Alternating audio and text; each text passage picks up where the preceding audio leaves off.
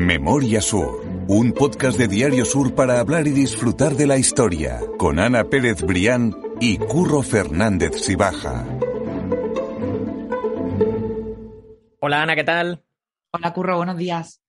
Vamos a empezar eh, con una historia que me estabas contando justo antes de que arrancásemos. Y es que eh, ya nos reconocen eh, por la calle, o nos reconocen en, algunos, en algunos lugares de, Málaga. Y es, un honor, la verdad. O sea, que, quiero que me cuentes tú la historia de lo que ha pasado porque me parece muy llamativo. Pues, pues la verdad es que me hace muchísima ilusión porque el otro día, bueno, estaba mi madre haciendo una gestión en una oficina y de repente me, estaba haciendo unas gestiones a mí para hacerme el favor, que siempre voy como las loca. Y, bueno, pues dio el nombre, dice, bueno, pues mi hija se llama Ana Perebrián, la chica a la que se lo dijo no os conocía, escuchaba el podcast, avisó a algunas compañeras y y bueno, pues que, nos escuchaban todas las semanas, que los lunes comentaban los podcasts, que le encantaban las cosas de historia y de verdad no te pueden imaginar la ilusión que, me hizo, sobre todo, y desde aquí quiero mandar un saludo a Ima Manzano, eh, que me dijo que la compañía eh, que le hacíamos, por ejemplo, a su padre, y no sé, creo que es lo más bonito que nos han dicho nunca, ¿verdad, Curro? De, de esa labor imprescindible y didáctica que intentamos hacer sobre la historia, que bueno, que al final también seamos un poco de compañía eh, para, para, gente que está sola o para gente que, que bueno, que al fin y al cabo eh, nos espera cada semana y de verdad que me encantó escucharlo ayer y desde aquí, eh, bueno, quería compartirlo y mandar un saludo a Isma, su padre y a todas las compañeras porque ayer mm, te aseguro que me alegró el día. Es que eso es un detallazo, hombre, encima saber eso, que, que servimos de compañía para gente que quizás se siente más, más sola o gente mayor que le gusta simplemente recordar eh, una, una Málaga que vivieron o que escucharon de lo que fue, pues una alegría. Sí, fue un subidón. También ella lo comparte con su hermano que vive de fuera y es verdad que nos llega mucho gente, eh, curro, gente que vive fuera, que no tiene además que ser necesariamente de Málaga y que le gusta la ciudad y que le gusta la historia de aquí, entonces pues no, nos siguen y, y, de verdad que siempre agradecida. Ayer también bicheaba en Evox y nos queda muy poquito, muy poquito para llegar a los mil suscriptores solo en, esa plataforma. Así que, bueno, que no nos cansaremos nunca de dar las gracias, Curro. Que desde luego, desde luego que estamos súper agradecidos y que, que, nos hace mucha ilusión cuando nos contáis ese tipo de historias porque de verdad que, que nos llenan, que es que tiene, tiene mucho, mucho mérito que os molestéis entre la rutina que tenemos todos en escucharlo y de verdad que, os damos las gracias. Seguro que, a esa gente, tanto a Isma como al resto de oyentes que nos suelen comentar, le va a gustar mucho el episodio de hoy, porque es un personaje que yo creo que muchísima gente no va a conocer y que pasamos por encima en ese episodio del 8MM, ese 8 mujeres malagueñas por el, por el 8 de marzo, y es el caso de Teresa Espiazu, que es la primera concejala que, que estuvo en el Ayuntamiento de Málaga, y es una persona que yo creo que salvo la, la, gente que viva o conozca esa calle en concreto, no va, no va a poner en el mapa de Málaga. ¿eh? Me parece que no es un personaje tan conocido como merece. Mm, no, efectivamente, Curro. Eh, ella en concreto, bueno, su calle está en el entorno de Antigua Tabacalera y es lo que hemos comentado muchas veces, ¿no? Que muchas veces eh, pasas por, por una calle o por un lugar que tiene un nombre que, que incluso te puede llegar a resultar familiar pero que no reconocen la historia eh, real o, bueno, la historia que, esconde detrás, ¿no? Y yo creo que eso también te, hace sentir orgulloso una vez que, la conoces. Me pasó además con esta historia en concreto de una concejala, ya afortunadamente hoy en día hay muchísimas concejalas en el Ayuntamiento de Málaga, eh, Rosa del Mar eh, Rodríguez, que era concejala, es concejala socialista, que vive precisamente en esa calle, y bueno, que me dijo que, que le hizo muchísima ilusión saber quién era la mujer que por la que cuya cera pisaba todos los días, ¿no? Entonces, mm, bueno, yo creo que merece la pena rescatar esta historia, era una historia eh, que estaba absolutamente olvidada, que ni siquiera eh, bueno, pues los profesionales que se dedican a labores de archivo, de investigación, de historia en, en nuestra ciudad, pues conocían, tenían referencia, a lo mejor alguna pincelada olvidada, pero, pero bueno, estamos hablando de una mujer absolutamente imprescindible para, pues para abrir esa primera puerta, ¿no? Mm, tenemos en el imaginario que las primeras mujeres en el Ayuntamiento de Málaga entraron en el año 1979, cuando eh, tomó el bastón de la alcaldía Pedro Aparicio, que, fueron Pilar Oriente y Gloria Fernández. Se habla de ellas como las primeras mujeres que accedieron al acta de concejala, de concejala en el Ayuntamiento de Málaga, pero no es así. Ya 50 años antes una señora que se llamaba Teresa Piazú y Paul, pues abrió, abrió la puerta del Ayuntamiento de Málaga a todas las que han ido viniendo después, ¿no? Han tenido que pasar 50 años para que entre una y otra eh, se produjera ese relevo, pero indudablemente su historia merece ser contada.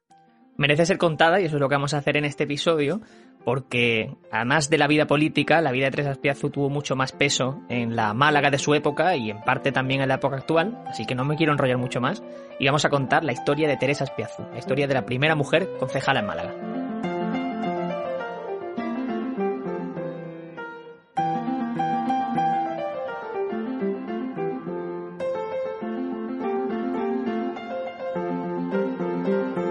Decías tú esos primeros nombres claves, que son Pilar Oriente y Gloria Fernández, como esas primeras mujeres concejalas dentro de la democracia de, Málaga. Pero como decimos, la pionera realmente es Teresa Espiazu, que de sus primeros años de vida sabemos muy, muy poquito realmente. Sí, eh, ella nació en Cádiz en el año 1862, pero gran parte de su vida profesional la desarrolló en Málaga porque se ganó una, una plaza de profesora numeraria de letras en la Escuela Normal Superior de Maestras de la capital, Probablemente muchos recuerden esa escuela en la que está en, el, en la Plaza de la Constitución. Hoy en día alberga un, un colegio de, de, infantil y primaria.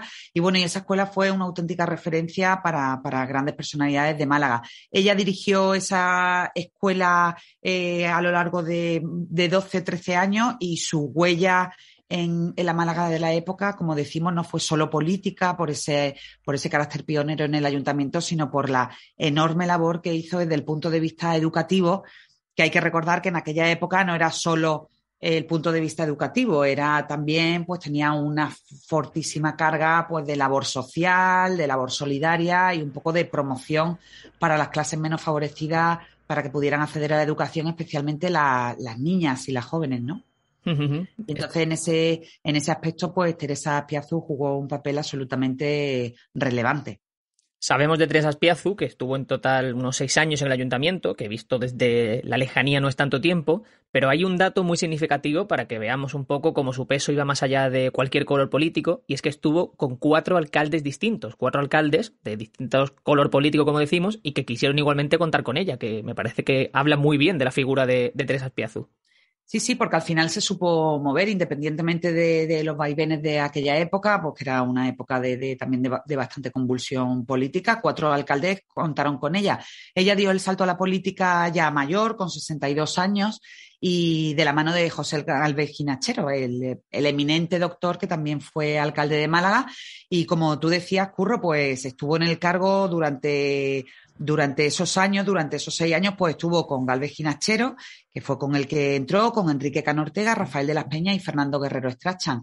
Y bueno, eso te da la medida de una mujer que supo, eh, iba a decir imponer su criterio, pero no, pero, pero supo aplicar una política y una forma de estar en, en esa vida pública coherente y realmente constructiva. Y yo creo que eso se supo valorar por parte de los cuatro alcaldes que de manera sucesiva decidieron contar con ella.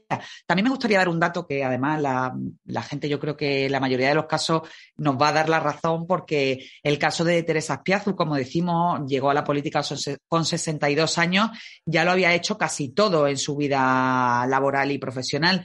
¿Por qué mm, hago referencia a esto? Pues porque no es un secreto que ahora la carrera política es casi a la inversa, ¿no? Eso es. Ahora tú empiezas de cachorro o, en muchos casos, no, tampoco, tampoco quiero ser injusta, pero en muchísimos casos tú empiezas de cachorro en las juventudes del partido, en las nuevas generaciones de tal, y vas, y vas escalando en política independientemente de tu, de la carrera que, hayas hecho. Eso se critica mucho, esa falta de formación y esa falta de, conocimiento de lo que es eh, ya no solo la empresa privada, ¿no? Sino, ostras, de lo que es sumar desde, desde el otro lado, que no sea el público. Entonces, yo creo que tiene muchísimo valor ese salto de Teresa Piazo, por ejemplo, también el salto del propio José Galvez Ginachero, que también llegó a la alcaldía cuando ya era mayor y cuando ya lo había hecho eh, todo en el campo de la medicina y era un doctor absolutamente reputado en Málaga.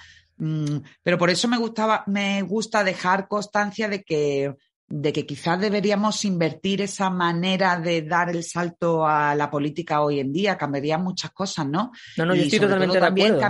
Claro, y cambiaría también esa esa visión que se tiene desde fuera del político que, que, solo busca hacer carrera política y medrar de un cargo a otro y no realmente el de la persona pues, que ha cumplido con una apreciable carrera profesional y que después va a prestar sus servicios y realmente a aplicar en la vida pública todo por lo que ha luchado y peleado desde la otra esfera, ¿no? Yo creo que, que, habría que repensar esa forma de, de estar en la vida pública. Ojo, que tampoco quiero ofender a nadie, de verdad. No, no, no, eh, pero es lo que tú comentas. Y pero creo que esa inversa sería quizás muchísimo más productivo a la hora de, de, gestionar la cosa pública, ¿no? La red pública. Totalmente, sí, sí, lo que tú decías, que, que tiene mucho mérito que llegue a la política con esa edad, con esos 62 años que hizo Teresa Piazu, con ese pasado, y también hemos visto incluso en este podcast que a lo largo de, la historia de Málaga ha habido muchos personajes que llegan a la alcaldía prácticamente por una petición popular. Creo recordar, claro, claro, si me equivoco, Alarcón pues, Luján, si no me equivoco, entre otros, creo que fue uno de ellos. claro, eh, pues, pues, son personas que, que, que tienen un peso relevante y específico en la ciudad, que han demostrado que, que, bueno, desde otro campo, arquitectura, la economía, la industria, eh, hace, hicieron una labor apreciable y, llega un momento pues donde dicen, bueno, pues yo todo esto que he ido haciendo a lo largo de los años, que he ido eh, gestionando y un poco que he ido consiguiendo, ahora lo voy a poner al servicio de, los ciudadanos. Y creo, ah. no sé, insisto, que me parece una fórmula bastante eficaz. Totalmente, no, no, es que eh, tiene mucho sentido, desde luego. Hablamos también antes de que había investigadores que sí conocían un poquito por encima la figura de Teresa Espiazu. En ese artículo que dejamos, como siempre, vinculado en las notas del podcast, hablas un poco de cómo Maripepa Lara, que, a la que acudimos también mucho en este podcast, también había investigado sobre la figura de Teresa Espiazu porque le llamó mucho la atención. Pero vamos a hablar también, si quieres, de la trayectoria como maestra de Teresa Espiazu, porque si hablamos de, de Teresa Espiazu tenemos que hablar de ser maestra y de una vida dedicada a la educación y a que cada vez más personas tuviesen acceso, exactamente, cada vez tuviese acceso a esa educación. O sea que, tenemos que tener claro esa relación entre Teresa Espiazu y la maestría en Málaga. Sí, sí, fue muy importante su aportación porque dejó una profundísima huella en la Escuela Normal de Maestras. Ella la dirigió, como te decía antes, entre 1914 y 1927.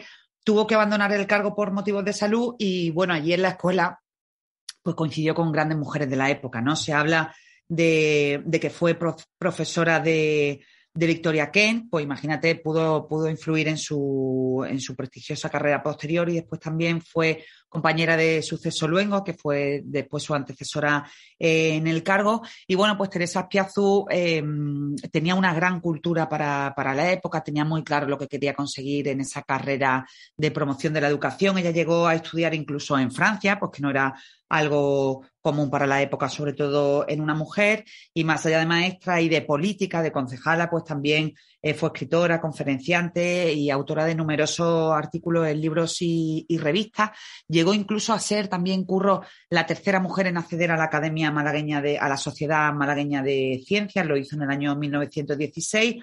Y bueno, y todo eso al final toda esa labor eh, estaba profundamente eh, sostenida en la certeza de que para promocionarse y para salir un poco del corsé de, la vida limitada había que, educarse y había que, formarse. Al fin y al cabo, eso, eso hoy sigue funcionando de la misma manera. Pero quizás en aquella época, pues, eh, con, con, con, esa enorme diferencia, esos enormes escalones que había en una clase social y, y, otra, pues, pues sí que era necesaria esa, esa promoción y en ese sentido las clases menos favorecidas pues encontraron en Teresa Espiazú una, una aliada fundamental, ¿no? Eh, por darte otros, otros datos, eh, ella puso en marcha también un ropero para, escolares pobres y promocionó a los que, a los que no tenían esos recursos económicos, ¿no? Y esa, y todo ese bagaje y toda esa lucha por, porque la educación llegara a todos, después la aplicó eh, como concejala en el Ayuntamiento de Málaga porque ella llegó a formar parte de,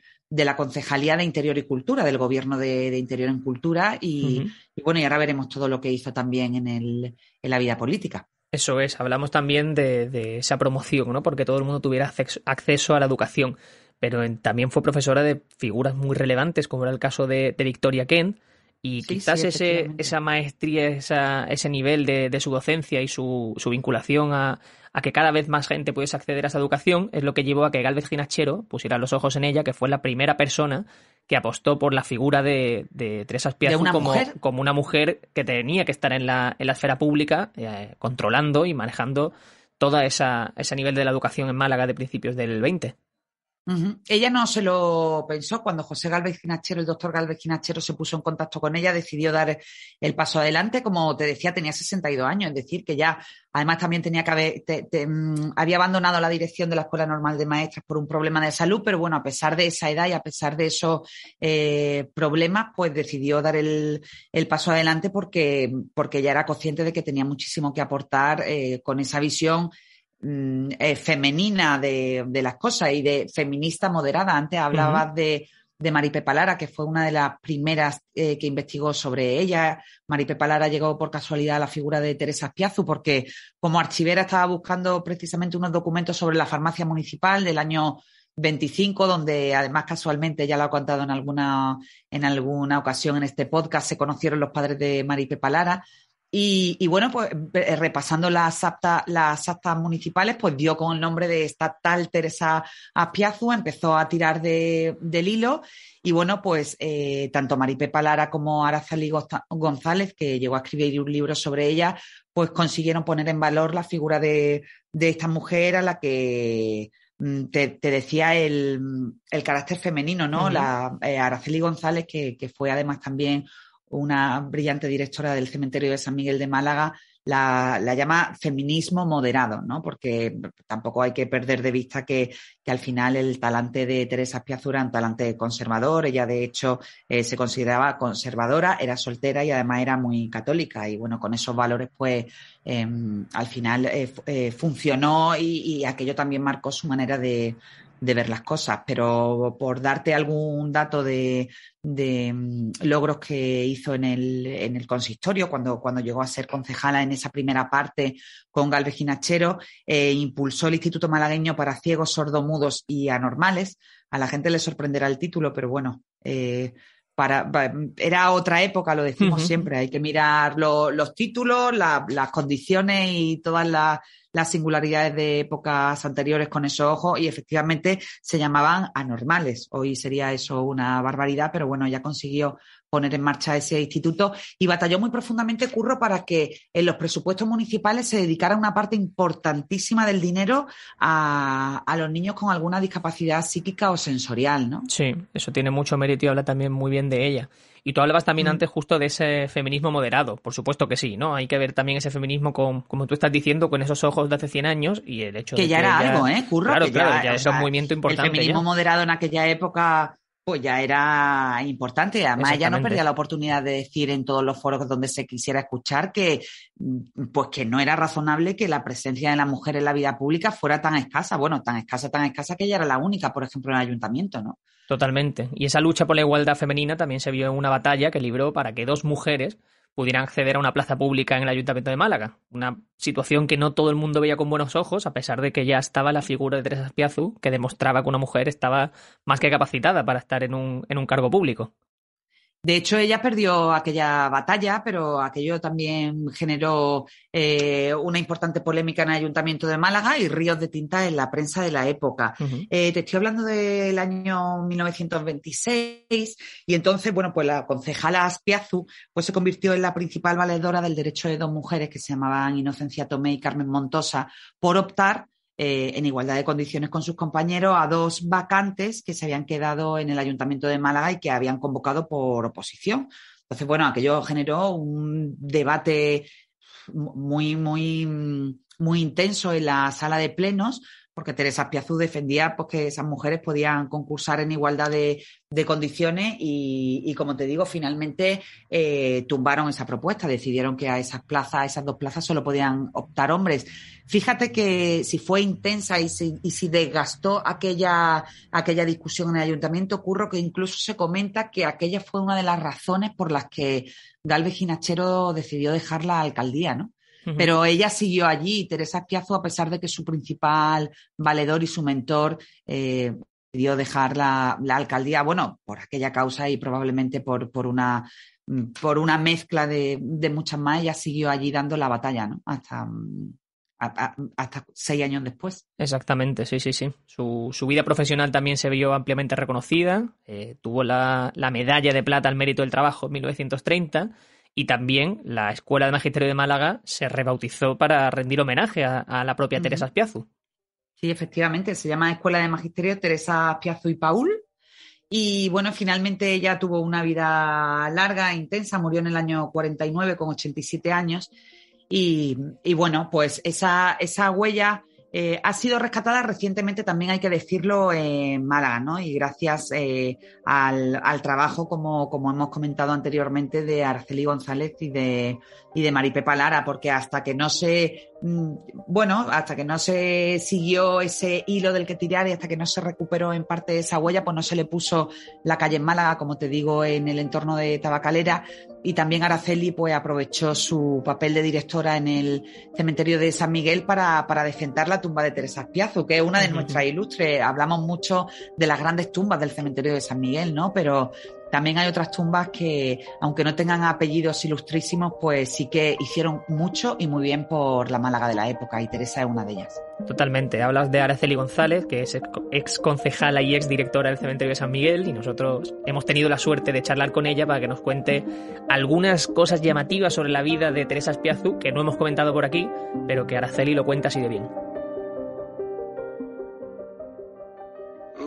Mujer es eh, yo creo que diferente de lo que las feministas habituales eh, son, eh, no cumple el perfil y eso fue lo que me atrajo de ella, una persona que se dedicó a su trabajo desde el principio de su vida, trabajó desde muy niña, haciendo posiciones eh, y trabajando muchísimo.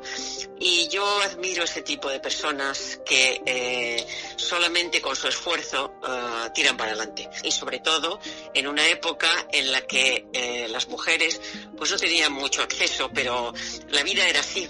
Y yo creo que el hecho de que ella llegara al final al ayuntamiento, pues eh, fue una cosa que me pareció importante porque llegó sin ayuda de nadie más que con su esfuerzo, con el trabajo que ella hizo y con eh, tal y como en Málaga la consideraban que era una personalidad.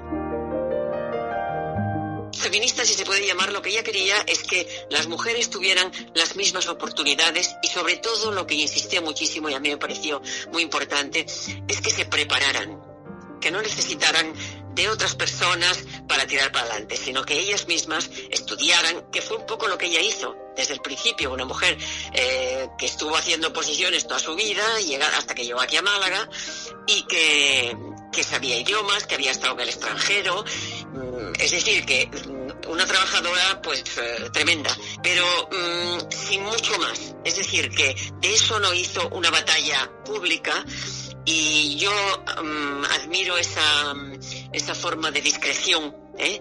y sobre todo pues yo no sé yo nunca he considerado porque no es que es una persona conservadora yo creo que no yo creo que ella era un ejemplo de lo que eran muchas mujeres en aquella época ¿eh?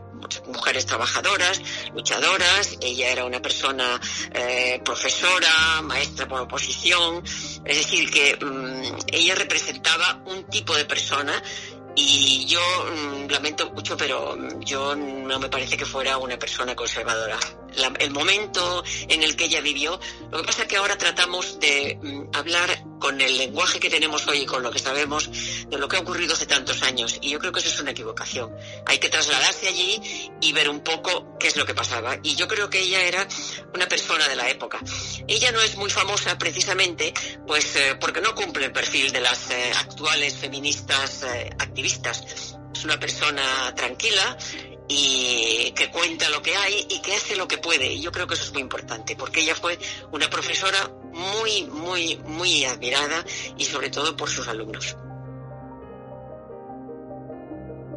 Ya con esto podemos tener el podcast, creo yo, Ana. Y sí, no, sin antes. El mensaje de Araceli, que se ha esforzado tanto por recuperar la huella de, Teresa Piazú y que escribió un libro fabuloso. Totalmente, pero no sin antes, déjame decir también que tenemos nueva cita en el Centro Cultural de la Malagueta, que va a ser el 24 de noviembre, ¿no? Corrígeme si me equivoco. Sí, el miércoles toca, 24 de noviembre, y, vamos a ir con la historia de otra persona fascinante, que por cierto también estuvo enterrada un tiempo en el cementerio de San Miguel, ahora eh, está su mujer, eh, que nada más y nada menos que toda la historia de Torrijos y la de su gesta, eh, bueno, y su, su, peripecia en Málaga, que ya desgraciadamente todos sabemos cómo terminó, fusilado en la playa del Bulto, pero bueno, tiene una historia absolutamente brutal que, que merece la pena ser contada y que, y que acompañaremos también de la vida de esos otros 48 hombres que, perecieron con él en las playas del Bulto. Y además desde aquí avanzo que, bueno, que los espero y que habrá una sorpresa en la charla.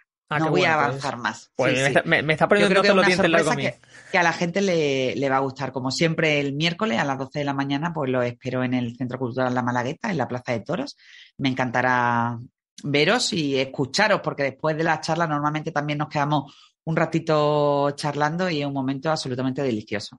Pues ya, ya queda dicho, ya sabe que la gente, si alguien se ha sumado al podcast hoy por primera vez, son esas charlas que hacen en el Centro Cultural de la Malagueta. Yo invito a todo el mundo a ir, que de verdad que se pasa bien, se pasa rápido además y bueno, aprendes de la ciudad. Sí, es verdad, pasa volando, ¿eh? Yo muchas veces cuando tengo el reloj al lado y, hago así, miro, digo, ostras, que llevo ya 50 minutos hablando, digo, y a mí se me ha pasado volando y por lo que me dicen a la gente también, espero no ser muy plasta, que yo puedo llegar a ser muy intensa con la historia. Para nada, para nada, que merece la pena pasarse. Pues Ana, mil gracias y hablamos la semana que viene para contar más historias de Málaga.